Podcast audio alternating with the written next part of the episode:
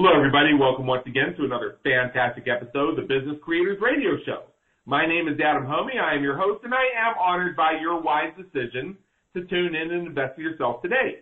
Please check out our website at www.businesscreatorsradioshow.com and check out our previous and upcoming episodes covering a plethora of topics relevant to business creators just like you. Also subscribe on your favorite subscription network. We're on several of them.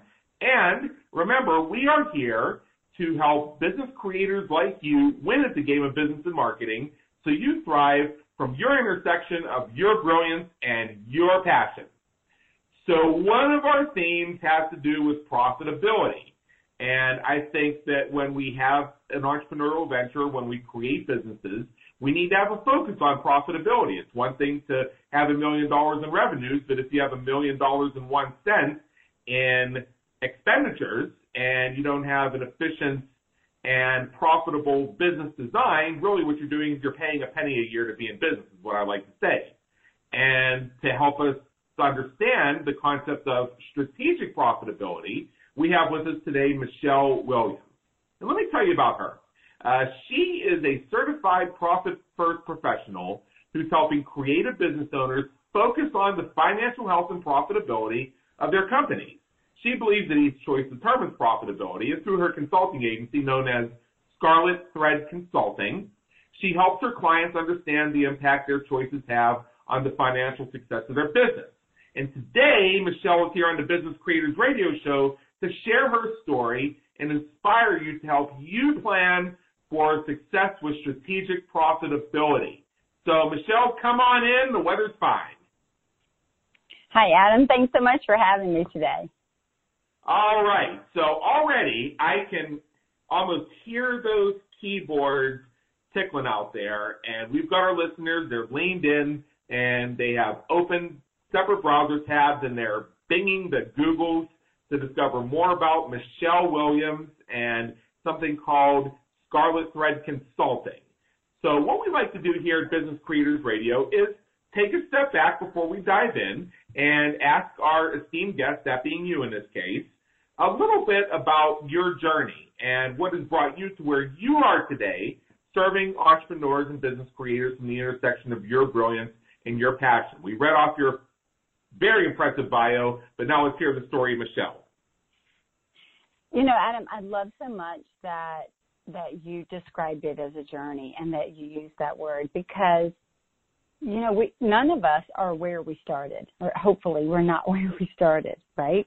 But we're also in most cases not where we're going to end up. And I want to say that at the very beginning because I think that that is super important. I mean, I've just gotten off a couple of coaching calls today.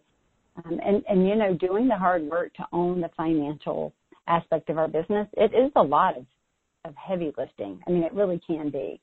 And, and so I say that because I know that sometimes this is a weighty subject, and some people might think, I want to tune out of that. Like, I don't want to deal with that part. But I'll tell you, once you kind of understand the puzzle pieces for the financial aspects of your business, and you can put it together to create the puzzle, right? The, the picture on the box that you want, it is so empowering. And so I say that because that is not how I started.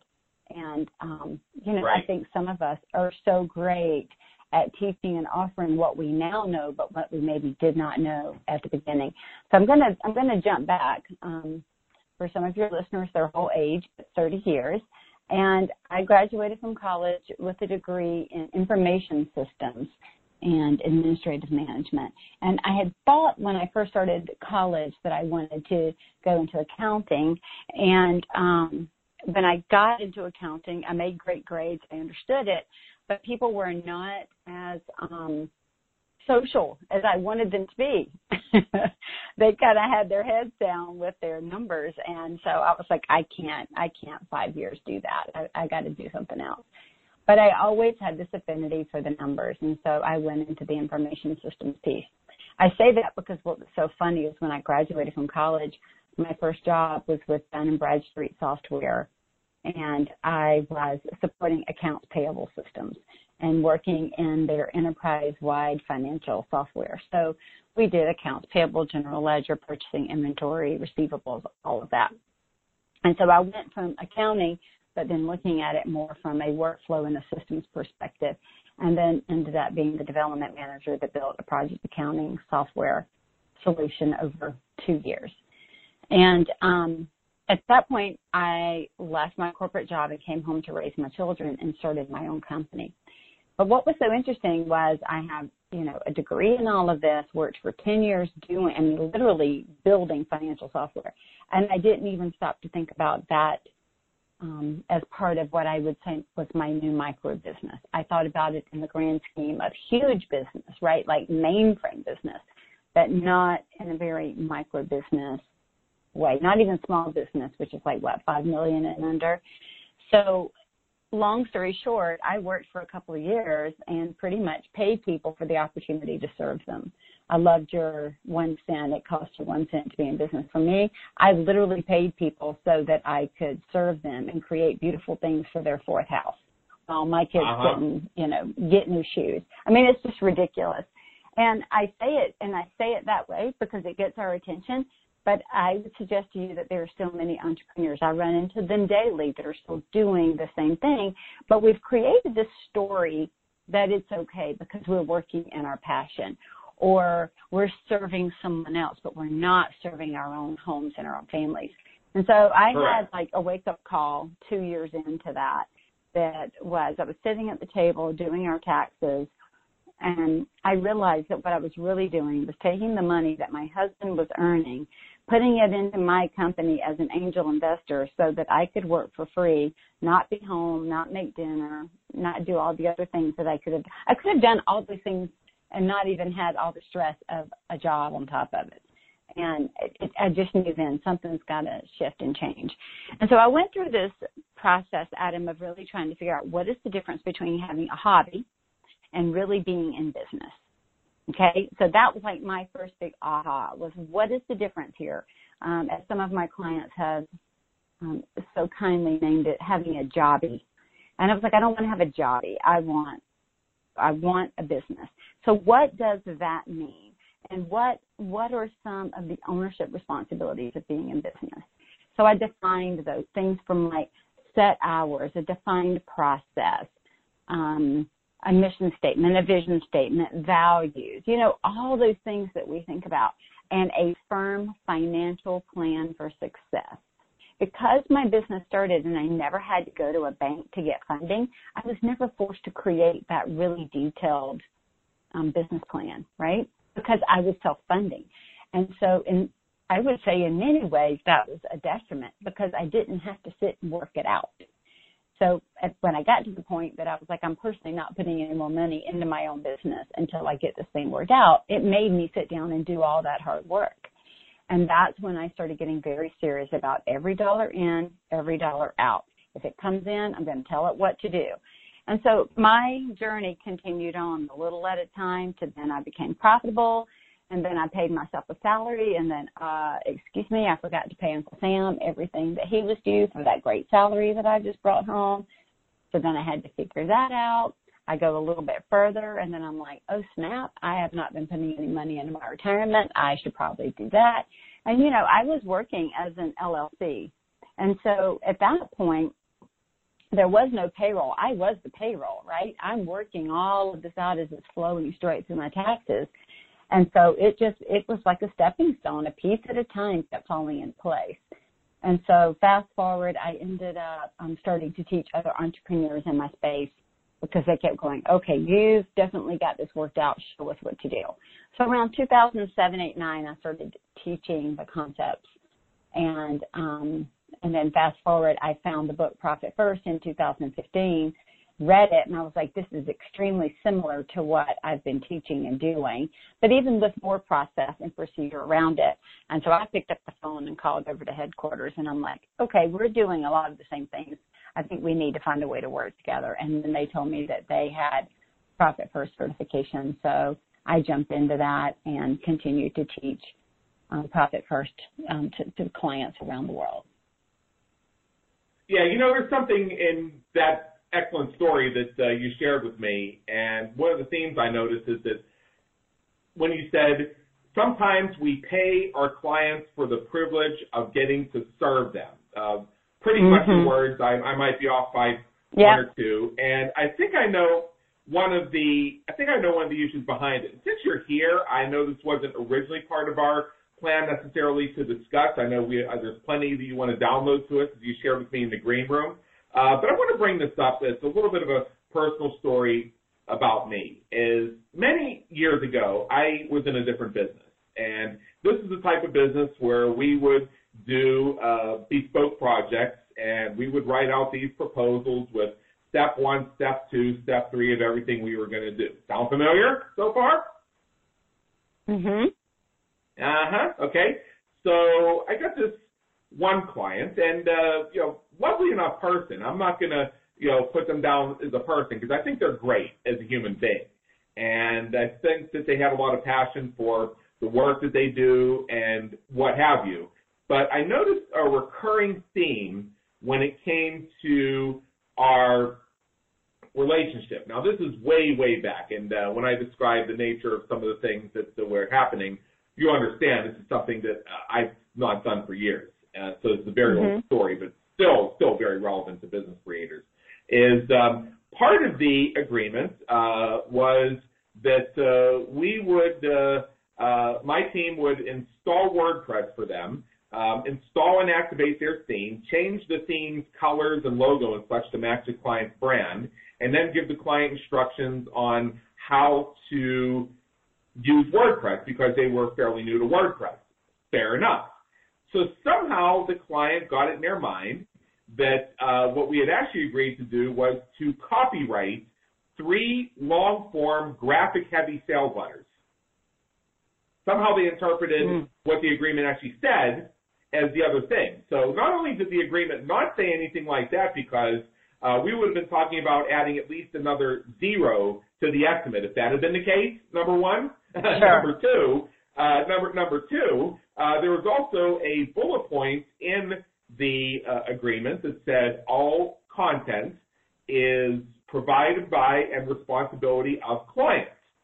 So two different ways that what they said was not the case. And then there were other things that would come up where it seemed like they were creatively reinterpreting the agreement and uh, tried to make me believe that there was a lot more in that thing than there really was. And for the dollar amount we were talking about, believe me, I was cognizant of what a great deal they were already getting. I already knew that they were almost stealing this thing because I uh, gave them a sweetheart deal because they were a friend of a good colleague of mine. Uh, another mistake that I think people make. Uh, so anyway, sure. Anyway, anyway, so you can see there's a mind shift thing that's changed, and I'm just sharing this story a little bit because I think it ties in with what we're doing, and I think that it's going to touch on so many aspects of uh, what we discussed. So I would keep referring them back to uh, review the agreement, and if we needed to go over it again, and if there was some change in the understanding or whatever, then if we needed to do any change orders or anything like that, then we could do that. And the person would keep saying, oh, well, I don't have the agreement. Could you send it to me again? Even though they signed it. And uh, dutifully sign it, send it to them again. Then the same conversation will come up. So finally we get to the point where we say, okay, we've done everything that was on the list plus these other seven things, and I listed them out. And uh, and uh, we're at the point now where we have our final review and wrap up. So let's schedule that. Well, funny thing, that not even five minutes later, I get this email from them that was like so not digitally literate with its long paragraphs and small fonts and, and its ranting tone and everything else, where they went on and on and on and on about how we had actually not done a damn thing. Funny because this uh, this project has pretty much been taking up uh, our entire bandwidth at a certain point. Uh, and you know the funny thing is? The funny thing is about this, Michelle, is all of a sudden this person was able to produce their copy of the agreement. And they sent me a PDF scan of their copy, copy, which had coffee stains on it, uh, stuff written on it in different colors of pen, obviously written at different times, not even all in the same handwriting, which shows that not only were they aware of this agreement the entire time, but they had been following it. Uh, they had been coming up with their uh, creative explanations. They knew full damn well what they were doing, and they tried to make it my problem. So the challenge is the challenge is is that there are business creators out there who would act, who actually say, "Oh well, I must have miscommunicated. I, I'm so sorry. What can we do to make this right?" I, I've seen that happen. Um, and even earlier days than that, I might have been the one to do that. Now, in this case, I said, uh, no, uh, we did do all these things, and let me remind you again of all the other stuff that we just added. Well, in this case, I'm going to say it out of the goodness of my heart. Uh, and this is how you respond after everything and all these times you claimed you didn't have this agreement that apparently has been sitting on your desk the entire time. Print it out. Uh, try again. But the thing is, is business creators will feel that because, well, that's my passion, I have an obligation to make everybody happy. And uh, Michelle, I think there's a mindset thing that causes some business creators to have that approach to it and want to quote unquote make it right for the client, even though in this case very clearly the client was going out of the way to make it wrong for the business creator. So what can you say about mindsets? Because this is a real thing. And when I've told this story before, I've gotten a lot of knowing nods from people listening to it. Yeah, I, I mean, mindset is super important in, in all of it. Everything that we do starts with how we think. If we think we can, we can. If we think we can't, we can't. I mean, it, it starts that that simply. And so, what we also see um, quite often in, in an instance like this is I read something somewhere. I certainly didn't make it up, so I'm not going to take any credit for it. But it says that the customer's not always right, but they are always powerful. And so Correct. keeping that in mind as we move forward, right? They're not always right. We know they're not right. Whoever taught us that they right. were always right was lying to us. I mean, that's just a lie. But they are powerful. And so how we handle that and how we deal with that is important. I think it's also as important to have the mindset that we are in this so that we can be profitable and sustainable, not so that we can, out of the goodness of our heart, lose our shirt on every deal that comes up. Because at some point we're going to hate our job, not have passion, not have any money, and we're going to feel like we need to take a step out, right? And so finding yep. when you talk about that intersection, we've got to find the intersection of serving our clients and serving ourselves. I, I tell my clients all the time, we've got to find a way to be fair and reasonable in your pricing structure, but that means fair and reasonable to your business and fair and reasonable to the client. Not, in, in that case, as you kind of described where the client wanted you to be fair and reasonable to them, but at all of your expense. And so a, a, couple of things. First is mindset. I'm going to be profitable. I'm going to know my why, know my ideal client. Like there were so many flags that maybe you could have shown up with that particular person, right? So that I'm sure right. as you move forward, if any of those things showed up with another client, you immediately were like, you're not my ideal. I'm not working with you. That, that's, yeah. that's one. The, the second part of that is is when we know that we are in this to make money because making money means that we are sustainable as a business. And when we're sustainable as a business, that means we're going to be here the next time and the next time and the next time that that client comes back. And then third. I think what's also hugely important is, and, and you, you know, you make a good point, is bringing up a really well done contract. I mean, having a letter of agreement, scope of work, you know, I work a lot with creatives and one of the things that I push them to do is to know when done is done. Because if you don't know when done is done, the party on the other side is always going to push for more. Always going to push for more. Rarely are they going to go, oh yeah, be done. No. They're going to want, well, I thought you were going to do this, or I thought you were going to do that. Sometimes well meaning, and sometimes out of a way of trying to manipulate, as yours was. So have a very clear idea of when is done, done.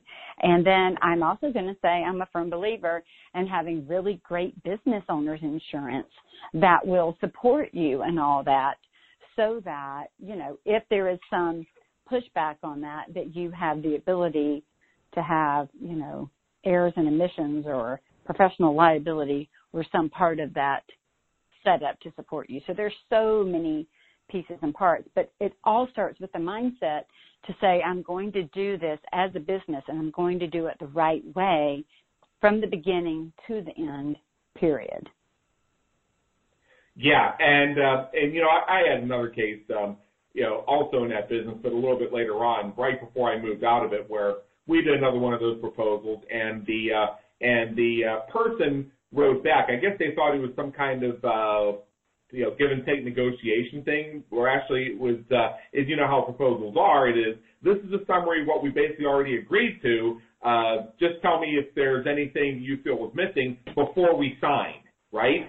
So uh, right. So they so they sent it back with all these rewrites, and uh, I'm not going to take up you know much more time on our on our call here to uh, to get into the details of it. But the theme was is they were subtly editing all the language to create uh, a responsibility for our firm to guarantee certain results, and at the same, you know, which could not be guaranteed because we're talking about going into the marketplace, and uh, you you can't guarantee the marketplace, and uh, to and to adjust things so that uh, they basically had no responsibility for anything at all, like they were barely even going to be there. And I recognized as soon as I saw it that this person was setting us up so they could get a bunch of work from us, uh, then complain and then bitch and moan and get our credit card company involved until we lost the money anyway and basically get work from us for free, which they would then go and profit from. And I took their I took their modifications after I printed them out and put them right in the shredder and uh, said, uh, you know, on second thought, this is probably not the best opportunity for us to work together. Good luck to you. But there are those who would uh, who would uh, take what I just described and respond to it by saying, "Oh goodness, I need to work on my listening skills." So I heard just fine, and I saw just fine what was happening. Yeah, and I think it's important that we do watch for those things, you know, because again, a non-ideal client will cost us more than working with an ideal client will. And Correct. Non non-ideal, they may appear to be ideal, but even those ideas and the way that they use companies or the way that they try to, you know, interpret uh, a contract and make it into more than it ever was meant to be for their own benefit and behalf. All of those are things that are going to cost us because, you know, even if you're not paying to do the work and like you said, you threw in so much on your own just to try to smooth it over or for other reasons, you know, there's still that idea that they can go out and slam us online and tell everybody how horrible we are and uh-huh. um you know, ruin our reputation that way. And and again, that's why we have to be super careful not to believe everything we read, good and or bad. Right? Yeah, I'll tell you one more red flag I discovered. And again, I think this is relevant just to spend a few minutes on because it leads to uh, mastering this stuff and not letting it happen leads to increased productivity. Because as you said, um, you know, when we take on things that are bad fits or that we don't enjoy, we almost always end up losing money on it. It's just funny how that works. Right. You always end up in the hole on that, regardless of anything. Is that if you have a prospect on the telephone and they start complaining about the person they worked with before, the company they worked with before, I say there's a, I say that um, you need to be very wary of that. Now, if what they're saying is something like, you know, we really tried to make it happen with them, uh, it just seemed that once we got into it, we discovered that uh, it just wasn't quite a fit and certain things weren't connecting. We recognize we need to go in a different direction, and that's why we're speaking with you now. If they can state constructively uh, why they feel that you are now a better fit for them to either finish this thing or redo it or start something else, uh, where it doesn't seem like it's an endless bitch fest, then fine. Uh, you know, take that under advisement because I had somebody come to me once and uh, they gave that story and uh, they turned out to be a great client. It's just a matter that they recognized while working with somebody else that they needed to work with a company like mine instead, and we gave them a great results. Uh, however, if all they do is bitch about your predecessor, here's a tactic that I've taught people, and I want to get your thoughts on this, is um, say, hey, you know what? Um, you know, all this sounds good, and I know you're working with somebody else, and uh, what we typically do here to smooth the transition, especially when we're switching providers midway through a project or if you have a history with somebody, is we like to have a brief transition meeting with somebody. So you've, you've told them that you're changing, right? Oh, yeah, yeah. Oh, oh I, I hate those bastards. I told them they're fired and, and all that. Okay, so fine. Um, just so that we have every, you know, we have all the background information and we don't have to call upon you to answer 20 questions you've already answered for somebody else. Uh, can you put us in touch with them? If they balk at that, that's a red flag. If they give you that person's information, and then you find out that the story you're getting from the other person is a little bit different. And here's another clue. If, the, if the complaint that they're making about that other person is that they were unresponsive, they couldn't get a hold of them, they, they never responded to anything, they always missed deadlines, but when you connect with their previous person, they're oh so happy to speak with you urgently and they're super helpful and they're willing to provide anything that you need.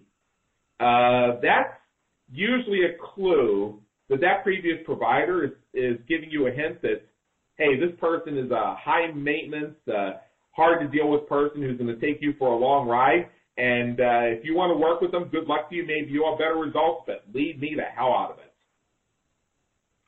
You know, I grew up with um the thought my mom used to always say to me, if somebody will say it to you, they'll say it about you. So That's true. when you see people doing things to other people, at some point you will be on the receiving end of that because right. their character is not going to shift and change. And I think it's the same the same truth in business. One of my things is I know very clearly who my ideal client is and who I will work with and who I want.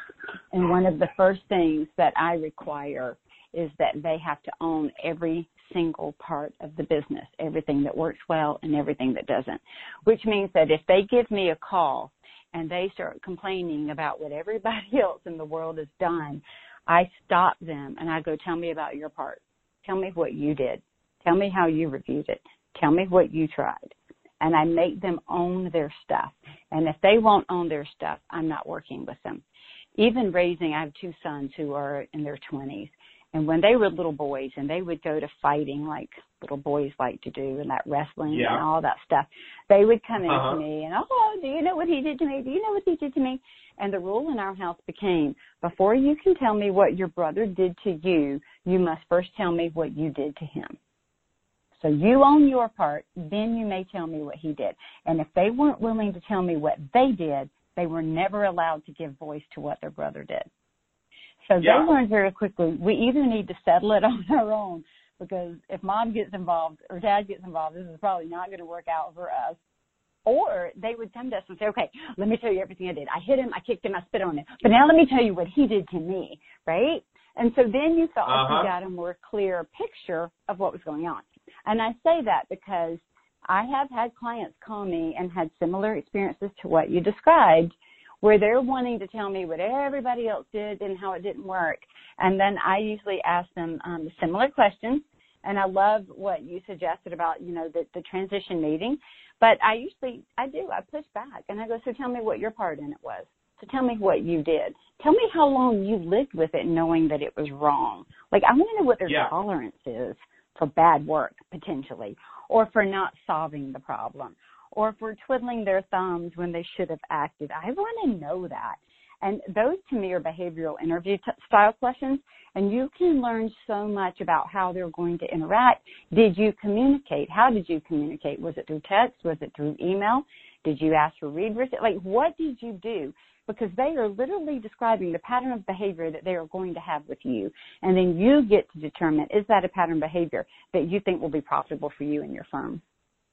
Right. And I think what you, I think another thing to look at is um, if uh, they're in a place where they're able to say, "Wow," and I realized I lost five hundred thousand dollars that way, and uh, they can and they can explain it in such a way where they you know you can develop a level of trust that they have learned some hard lessons and they just yeah. want a clean slate. They want to try it again with you. Then you can have that candid conversation about right. what about expect about expectations and maybe and you get and maybe and maybe you get yeah maybe you get to be their second chance to do it right so don't leave that out either i mean it's one thing to say you That's know right. screen out all pain in the ass clients but let's go a little bit deeper maybe you have the opportunity to if you choose to do this not only be a service provider but you could possibly become a business coach for them and help them uh, manage their relationships better uh, if they show that through this process, they have a willingness to do what it takes to be profitable and successful because they've learned the hard way that what they were doing wasn't cutting it, but they also know they need somebody to stand by their side to help them do it right. That can be you. Absolutely. And, and, and again, if I'm having that conversation with them and they say to me, you know, look, hey, this is bad and I own it. Yeah, they had a part in it, but let me tell you, I didn't manage it. I didn't have my eye on the ball. You know, it, it ultimately it was my responsibility as the owner of this company. I can work with that kind of person all day long who didn't know they should Yeah. have been looking at it, who was overwhelmed, who had something happen in their personal life and they took their eye. I can work with that level of I own the good, the bad, the ugly all day long. What I can't work with is a finger pointer, right? Because you can never get anywhere Exactly. with them. Right. Yeah, and to and to your point, um, and to your point, I uh, can attest to the if they do it to somebody else, they'll eventually do it to you, uh, which is why you need to have these behavioral type conversations and find out what's really going on. Uh, I've had the I found it very painful that um, uh, and you know in one case somebody uh, very close to me uh, you you had a friend and this friend was uh, they said well this is my this is my hotline for information. In other words, the other person's a gossip, and what this person was Mhm. doing was actually getting information about me from their gossip friend and then and then interrogating me about it. And I would say, do you realize that you are nothing special to them? That you're not that one person they confide in, in and that one person who can tell them secrets. In fact, I did a little digging, and here's some of what they're saying about you. Now what? Right. Mhm. Oh yeah, it happens. It happens. And that's why, you know, kind of having an idea of what what are the rules of engagement for your own company? Like like, you know, what do you want to work with integrity and what does that mean to your company? And then who are the clients and and what is that what is the litmus test? I mean, I get it. When we first start our businesses, we're just looking for a warm warm body with a checkbook, right? We're Yeah, thinking, yeah, yeah, come yeah, in yeah. And you're breathing and you've got some money to spend, I can help you. And so then what happens, at least from my experience, is we try to meet the needs of everybody, Adam. We're just like, sure, I can do that. Sure, I Uh-huh. can do that. Sure, I can do that. And so we are casting a super wide net when we need a more narrow net in, in most cases. And so then what happens is we're working with non-ideal people with non-ideal budgets on non-ideal projects. And that is not a sustainable model. And so it does take a bit of refining after you've been in business a while to go, well, you know what, I really don't like doing that. Or I don't like working with people that are like this. Or I don't like doing these kinds of projects. And then being okay with that and moving forward and being able to narrow down our, our scope of offerings, being able Yep. to set a price that is commensurate with the knowledge and the expertise, right? And the stress free um, opportunity to do the work. I mean, just all those things are valuable. And so then we just over time, you know, it is rare that I've seen anybody outside of a franchise model or something like that where a lot of it's decided for you start their business and 10 years in they have the same um, client avatar for their ideal that they had at the beginning rare almost never see that they've always up leveled up leveled up leveled refined refined refined their Yeah. offerings their pricing and their client Yeah, but I think one more thing to mention, you touched on this as well. I mean, I love how this is going. Um, uh, I mean, we'll get to some of the questions you wanted me to ask in the time we have left here, but we're actually covering a lot of that data through storytelling, which is very exciting. I love when the interviews go this way. Um, going back to, you know, your ideal fit stuff, uh, one of the things we see sometimes, and this is a, a debate that I've had with my uh, with my own coaches as well, is they say, well, you know, if you need to raise money, then you know, there may be that thing that you really don't want to do, but maybe, you know, you can make a lot of money doing it and just take the project on because, and then just while you're grinding through it, just think about the result you're going to get with that money that you're gaining from it. Well, number one, you usually end up losing money one way or another because it's not where you need to be. We could have 10 interviews on how that happens. Number one. Number two, number two, uh, that actually gets in the way of not only your time bandwidth, but your emotional bandwidth to move on to what you really need to do. And third, uh, third, if you're going to be putting effort into reaching out to people to get them to give you money quickly so that you can take on some projects to get your cash flow up, why not spend that same energy just going for the stuff you want to do because you still have to reach out to people. You still have to get deals in the pipeline quickly so you can get those deposits in your bank accounts to solve your money problem. So why not just use that as fuel to move yourself where you need to be? Like that, oh goodness, I don't know if I'm going to be able to make the rent. I need a project here fast. Why not use that as fuel to say, all right, no more screwing around. This is what I want to be doing in my business. So I'm going to go out and I'm going to get this. And I'm going to hustle and I'm going to work the messenger and everything else I need to do until I get it. I, I totally agree with that. Um, and, and, let me say this about the storytelling aspect of what we're doing when we're talking about profitability. I have a podcast called Profit is a Choice, and the whole idea behind it is kind of what you just expressed. It's that every decision we make in our business leads us towards profitability or away. So the numbers at the end, I'm not as concerned with having a discussion on the numbers because all they are is an indication of every choice we've made over that period of time. And right. so it's these discussions that lead us towards profitability.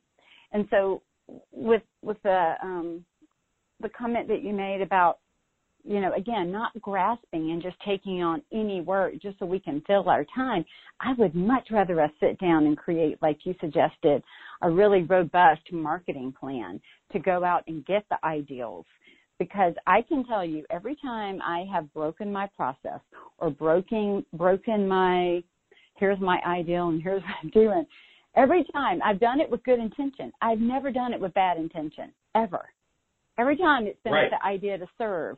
But I am telling you, I cannot serve them at my highest because it's not my ideal. And so there always becomes this tension, whether the client knows it or not. It might even be my own internal tension. Uh, I am resentful because at some point no amount of money makes up for the fact that I don't enjoy this, I don't like it, how much longer is it going to last? And I would yep. suggest to you that there is no way that that could be my best work for that client when I'm having that internal um, conversation. It's just not. So I would rather take a step back, pivot a little bit, create a, a more robust marketing campaign, keep that marketing machine rolling when I'm busy. That's where I see a lot of people get in trouble when you talk about profitability. They get super busy and they back off their marketing. And then what happens is three to six months later, they, they have fulfilled the pipeline, but because they weren't marketing while they were busy, nothing else is in it. So now they're in a lull for the next three to six months while they refill that pipeline. So then it becomes feast famine, feast famine, feast famine, as opposed to uh-huh. a more steady approach. Now some industries are more feast famine than others and, you know, cyclical based on weather and all kinds of things. But in general, if we plan and we are working at it and we are steady and we are looking at the historical data and we know which months are historically our great months and which months are our slow months, we can do things way in advance to try to help solve that problem and not wait until it's upon us and then feel like we have to start doing that grasping that you're describing. You know, that that's funny that you mentioned that. And, and again, we're covering so much on strategic profitability here. So let's stick with this strategy right here of understanding where your natural dips and flows are. There's two things I would look at. Number one, which historically, when you look, you've been in business for several years and you see the data, which are the months where you're really strong, where you're making all the deals, you're getting all the new signups and all the revenues coming in. So you know this is where your money's coming in. Where are the slow months where you might be coasting by on recurring revenues or attrition? Okay, that's one piece of it. Another piece of it is also look at your outgoing picture. Where are the months where it seems like all your stuff is due? Uh, for my business, it's October because it, it has something to do, I think, with the fact that uh, my corporation was originally formed in October. So, and for years, my lease wherever I was living was always up in October. That's not the case anymore, but for years it was.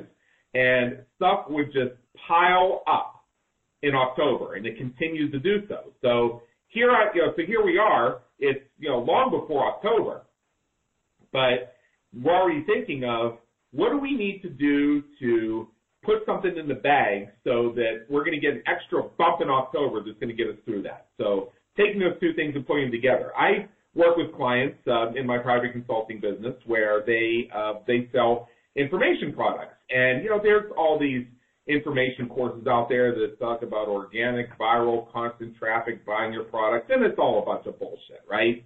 Because even the people who make those courses, if you look at their traffic patterns, they make they get all their traffic and make all their money when they're launching the thing that teaches you how to get constant organic business from your information products.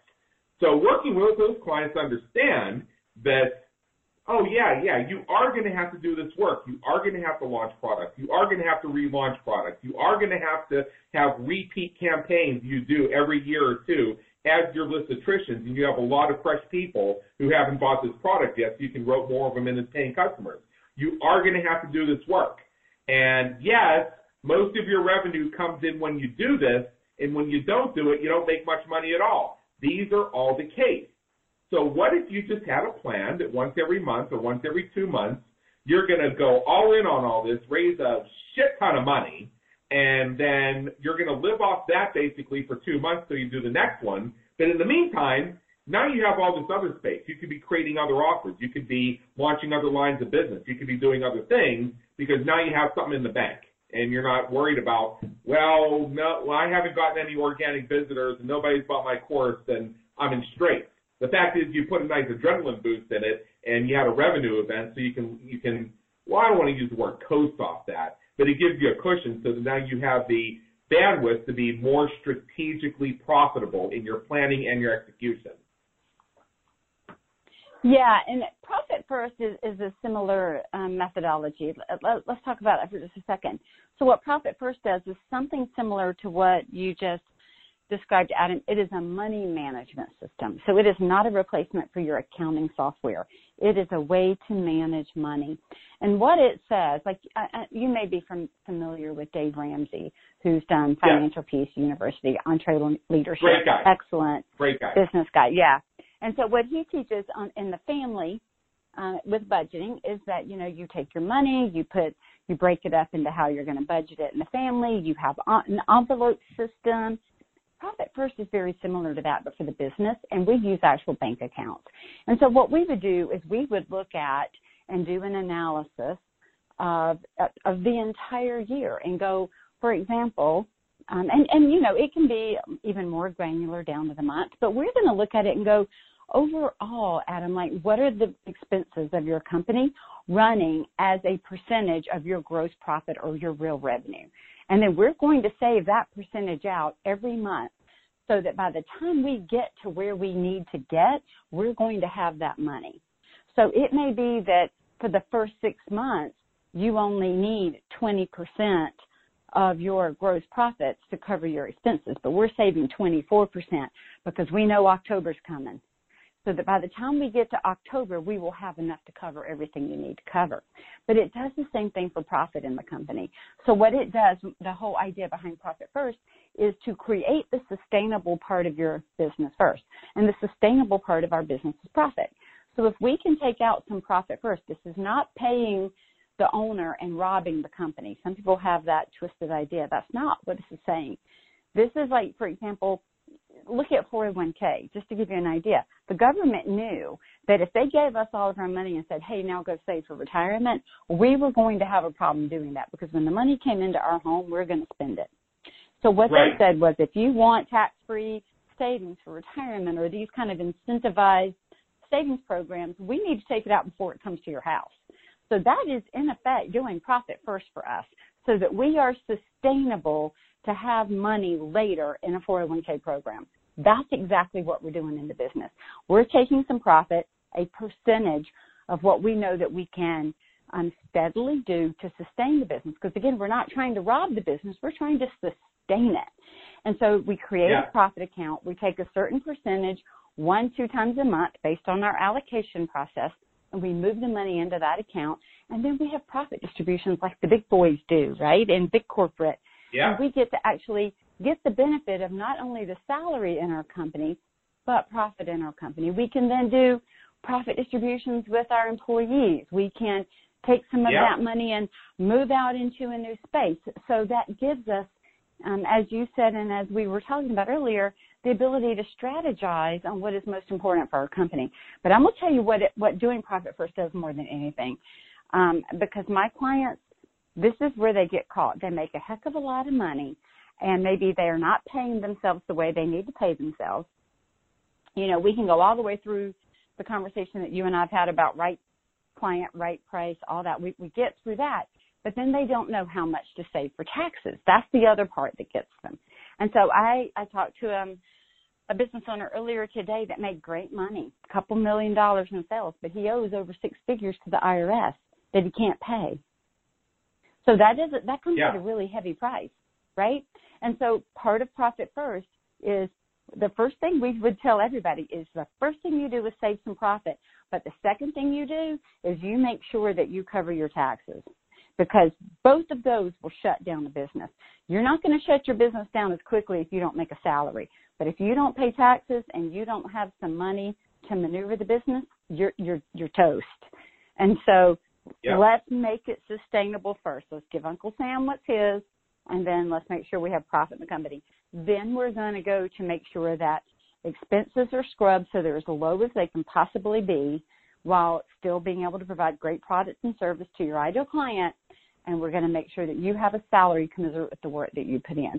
And so it, there's this awakening that happens when people go through these programs and they start to really realize either, oh my gosh, I've been doing pretty good, or sometimes conversely, oh crap, I've not been being paid.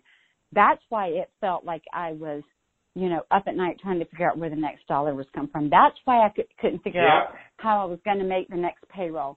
So we have you do these things on a on a rhythm. And so in that rhythm, either every two weeks or once a month, based on the structure of your business, um, we have you create this rhythm. So I know that if I'm saving money every week, that in two weeks I can make payroll. I know how much I need to save week one.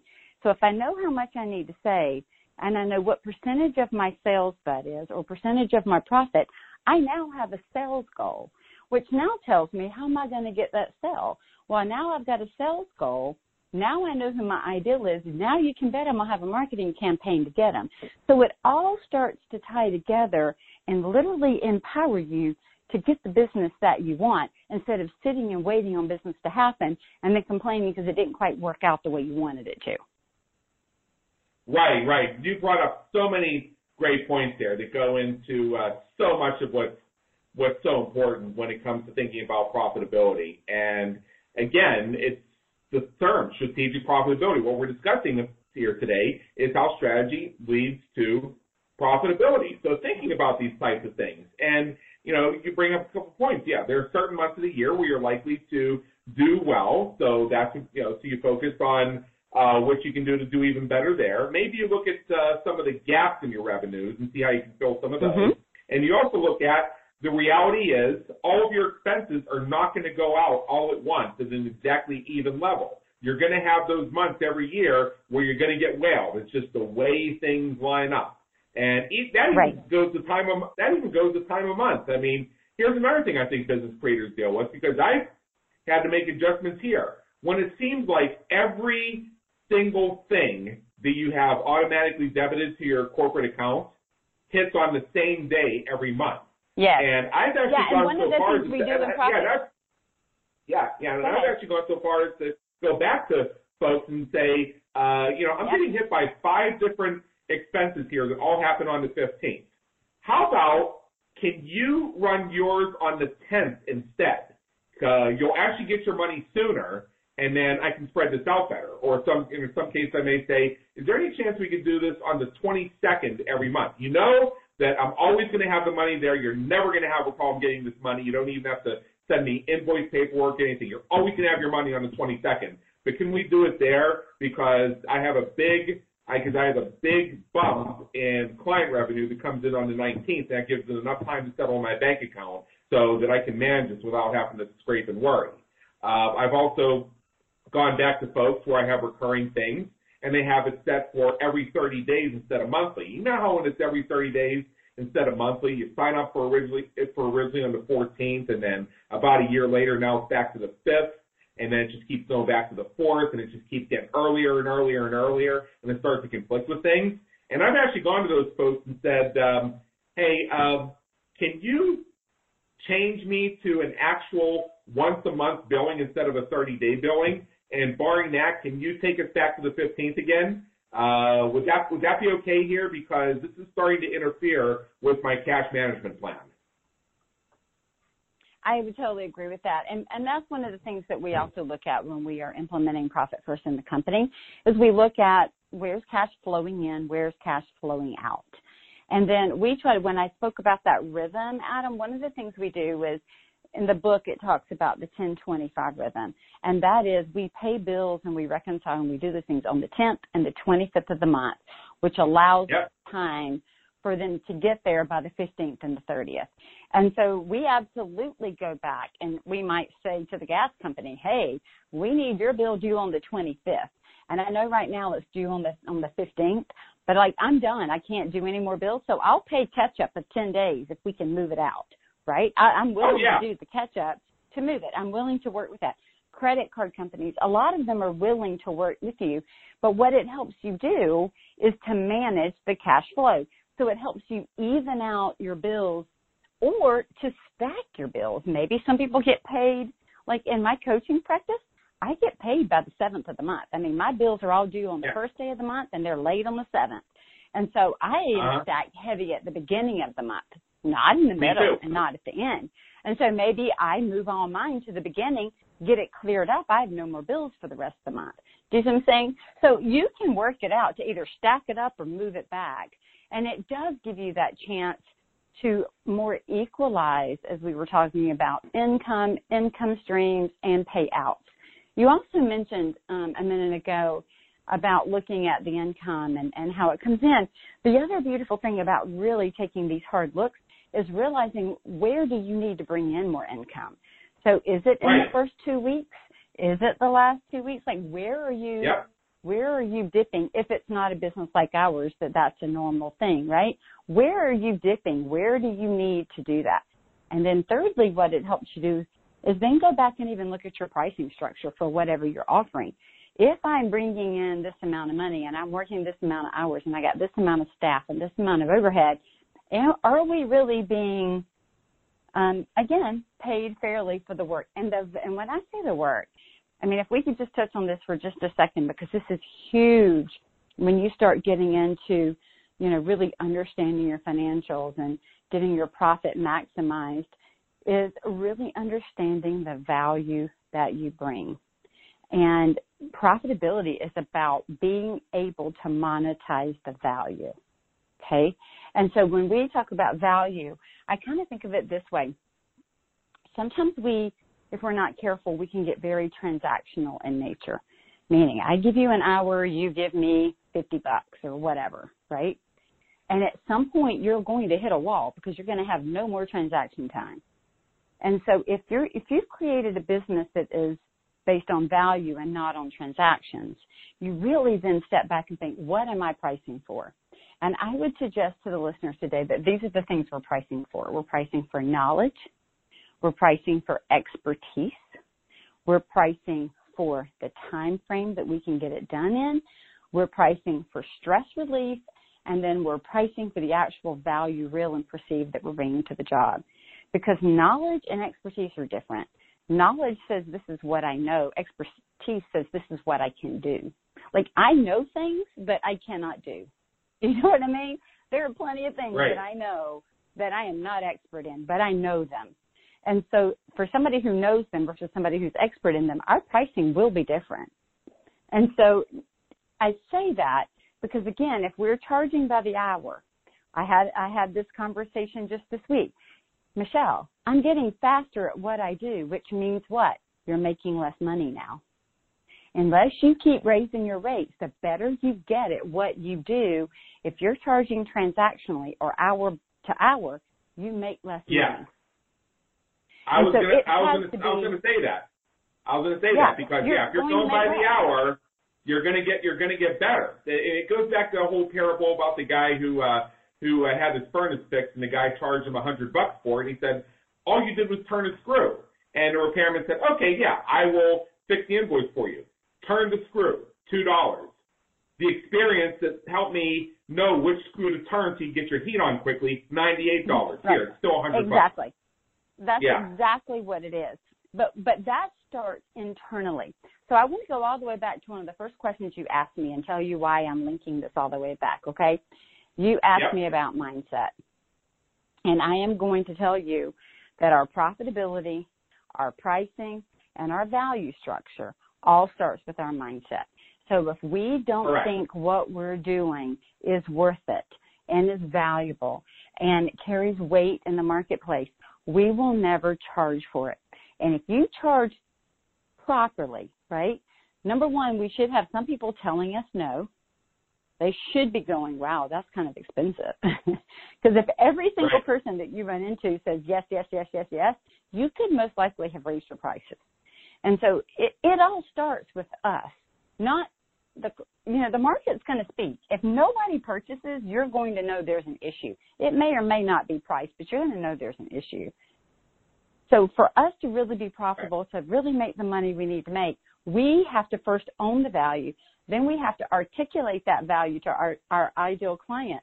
And if they value the same thing, then usually they are willing to pay the price to get it. Price becomes secondary or tertiary in the conversation. Value is the leader. Right. Precisely. Precisely. That's absolutely correct. And uh, again, I just want to point out something very important. You know, when you're charging by the hour, you won't necessarily get better. And here's one other thing I've seen be the death knell of businesses is when they um, offer some type of service and they say, well, you're paying for 10 hours of our time a month and it's use it or lose it. Well, inevitably happens is somebody comes to them and says, I haven't used your service for three months, so I either want to use it now or I want a refund. Oh, and if you don't give me the refund, I'll just go to your credit card company. Right. I mean, because when you're saying you have 10 hours of us a month, you, what you're asking to have happen is that either they're not going to have the 10 hours a month or it's not going to happen evenly because whose business really runs evenly that way, number two. And number three, number three, and I think this is the, the, the big, the biggest issue of all is then what happens is you end up with dissatisfied clients like the ones who try and play by the rules because they'll make up a bunch of stuff that they don't even really need just so they use their 10 hours. And you're going to hate doing it because you're going to recognize it's as much irrelevant to you as it is to them. Right. It's just going to be busy work. It's like when my kids would say, if I can get this right doing five problems, why do I have to do 75? That's just busy work. Right. Oh yeah, yeah, yeah. yeah. So uh, again, yeah. So all of the all of this, this entire conversation, comes back to determining first of all, do we want to be profitable? What does profitable even mean to us? You know, everybody has a different um, definition of profitability. I like to think about profitability of speech, profitability yeah. of communication. You you said, I mean, we could use just that one contract, um, you know, disagreement. That was not a profitable communication on both sides. I mean, it was painful. Profitable employee development. You know, all of those things, if we think about it, it's, it's every aspect of our business. And all of it starts with that wonderful first question mindset, choosing that in everything we do, we will keep an eye on profitability, knowing that we're not just talking about the numbers. Because sometimes exactly. I would rather take a hit with the money if it means a more profitable experience for my client by choice, right? By choice, not by yep. arm twisted behind my back, or a more profitable educational experience for my employees, or if it is going to help company culture. I mean, there's so many other ways to be profitable, but we do have to keep our eye on the financial piece to be able to sustain it all.